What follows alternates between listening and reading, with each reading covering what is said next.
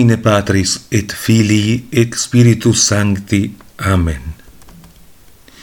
Guardiamo adesso alla pratica delle virtù teologali per il convertito. Prima una parola su tutte e tre, poi le considereremo una dopo l'altra. Introduzione.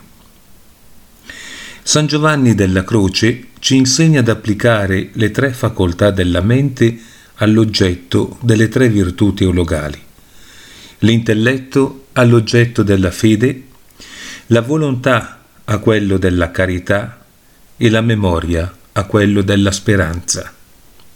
Ciò significa che l'intelletto, che è orientato verso la verità, si deve indirizzare verso la verità stessa, Dio Santissima Trinità, e verso tutte le verità che sono incentrate su di Lui essendo questo l'oggetto della fede.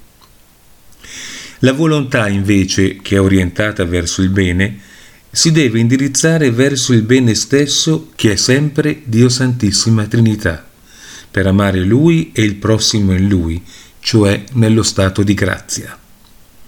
Quanto alla memoria, San Giovanni intende che bisogna utilizzare quel fondo di ricordi, di immagini e di conoscenze che costituisce la nostra memoria solo in vista dell'eternità, per raggiungere l'eterna beatitudine che è l'oggetto della speranza. Chiaramente le virtù teologali ci illuminano su come pensare e agire in modo giusto in qualsiasi campo della vita. Vediamo adesso come ci possono illuminare rispetto alla conversione. La fede. Abbiamo già accennato ad alcune verità di fede relative alla conversione, alle quali ne aggiungeremo adesso altre. I peccati confessati nel sacramento della penitenza con la giusta contrizione vengono perdonati. Normalmente, dopo la penitenza imposta dal confessore, occorre anche una riparazione tramite sofferenze o su questa terra o in purgatorio atti di contrizione anche mentali e soprattutto lo stato costante di contrizione che si chiama compunzione valgono per questa riparazione. Una parte essenziale della confessione è il proponimento di non peccare più, un proponimento che Dio ci aiuterà a mantenere con la sua grazia. La vita è un viaggio che conduce al cielo, una battaglia nella quale il vincitore sarà premiato con la vita eterna. Meditando su queste verità vorremmo mettere in valore due virtù in particolare che occorrono a un convertito, il coraggio e la gratitudine. Il coraggio. Stiamo viaggiando verso il cielo, viaggiando non solo temporalmente, ma anche spiritualmente sulla via del perfezionamento.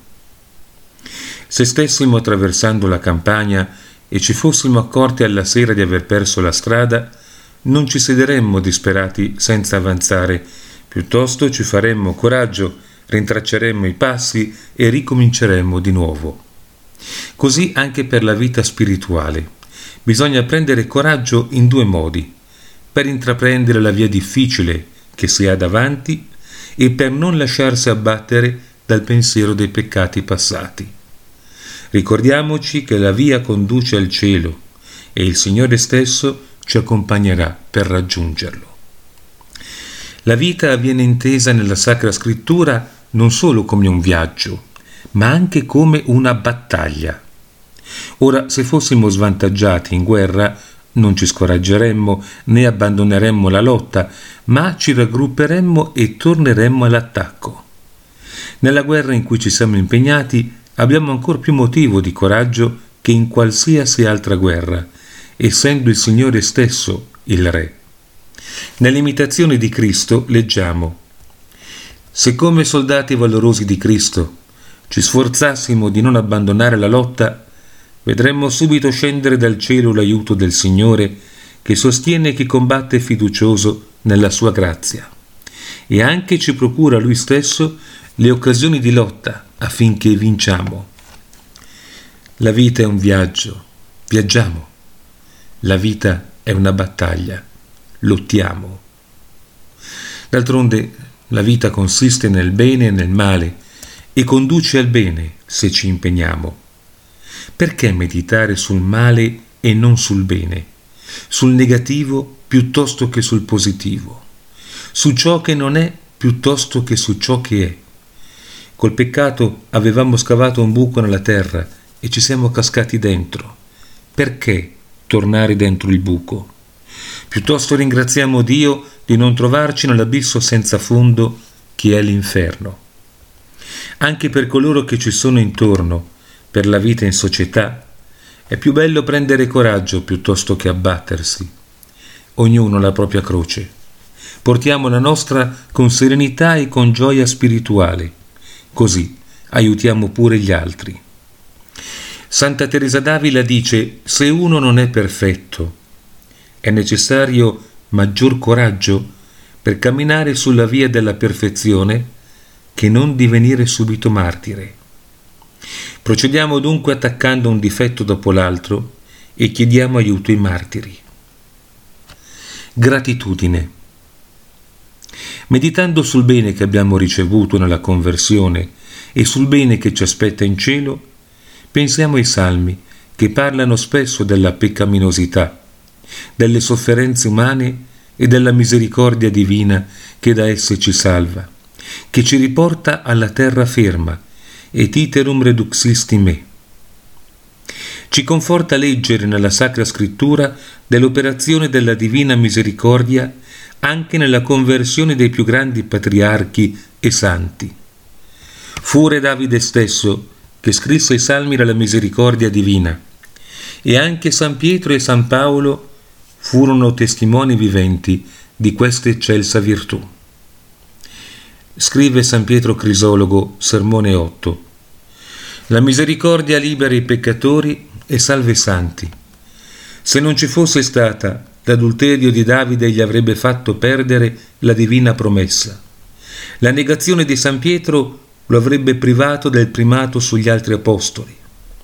Paolo, il bestemmiatore, sarebbe rimasto persecutore San Paolo lo riconosce quando dice io che per l'innanzi ero stato un bestemmiatore, un persecutore e un violento, ma mi è stata usata misericordia.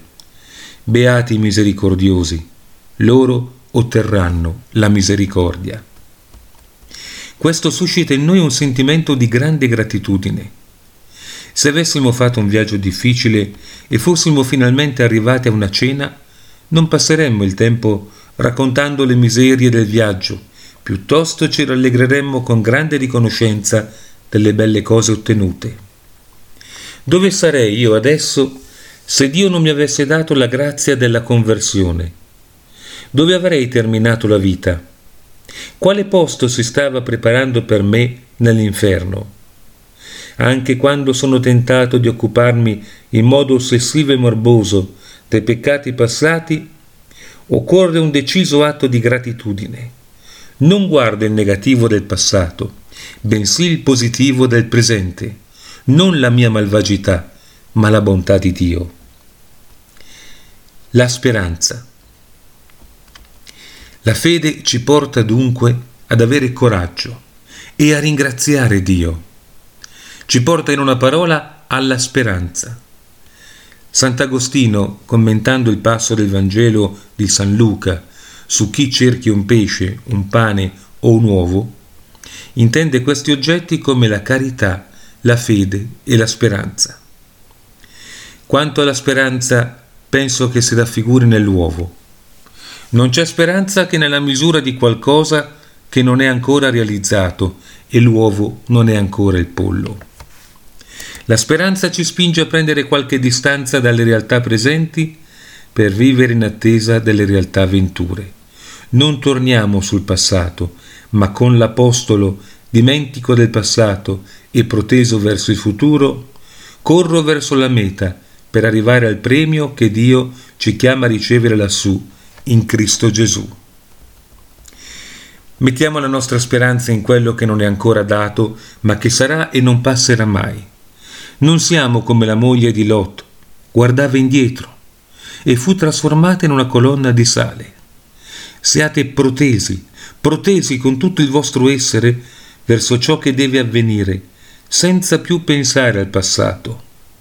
Non fissiamo lo sguardo sulle cose visibili, ma su quelle invisibili.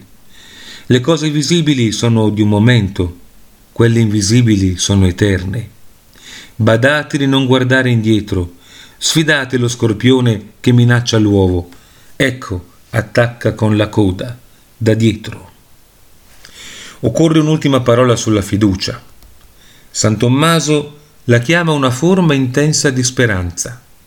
Abbiamo già accennato come in momenti di angoscia al pensiero dei propri peccati, soprattutto nell'ora della morte, si debba fare un atto di fiducia. Gesù, io confido in voi. Un atto di fiducia in Lui opera, si dice, come una saetta d'oro che ferisce il Sacratissimo Cuore e lo inclina infallibilmente alla misericordia. La carità Dopo la conversione, quando riflettiamo sui peccati passati e su tutto il tempo che abbiamo perso, quando ci paragoniamo con altri che hanno quasi sempre evitato il peccato, che sono fedeli a Dio e modelli di virtù già fin dall'età della ragione, ricordiamoci della parabola della vigna. Come mai sono stati premiati coloro che hanno lavorato solo l'ultima ora del giorno con lo stesso denaro di quelli che hanno lavorato tutta la giornata sotto al calore del sole, se non perché hanno lavorato con un amore più grande, più fervoroso. Scrive San Gregorio Magno nel Sermone 33 su Santa Maria Maddalena. Cos'è l'amore se non un fuoco? E il peccato se non la ruggine? Per quello le sono stati perdonati i suoi numerosi peccati, come se il Signore avesse detto ha dato interamente fuoco alla ruggine del peccato, poiché lei brucia del fuoco ardente dell'amore. La ruggine del peccato viene tanto più completamente decapata quanto più fortemente brucia il cuore del peccatore nel fuoco della carità. Il compito nostro sarà dunque quello di vivere il resto dei nostri giorni su questa terra unicamente per amore di Lui, in uno spirito di fervore, di immolazione, di oblazione, di compunzione, per la sua gloria e per la santificazione delle nostre anime. In nomine Patris et Filii et Spiritus Sancti. Amen.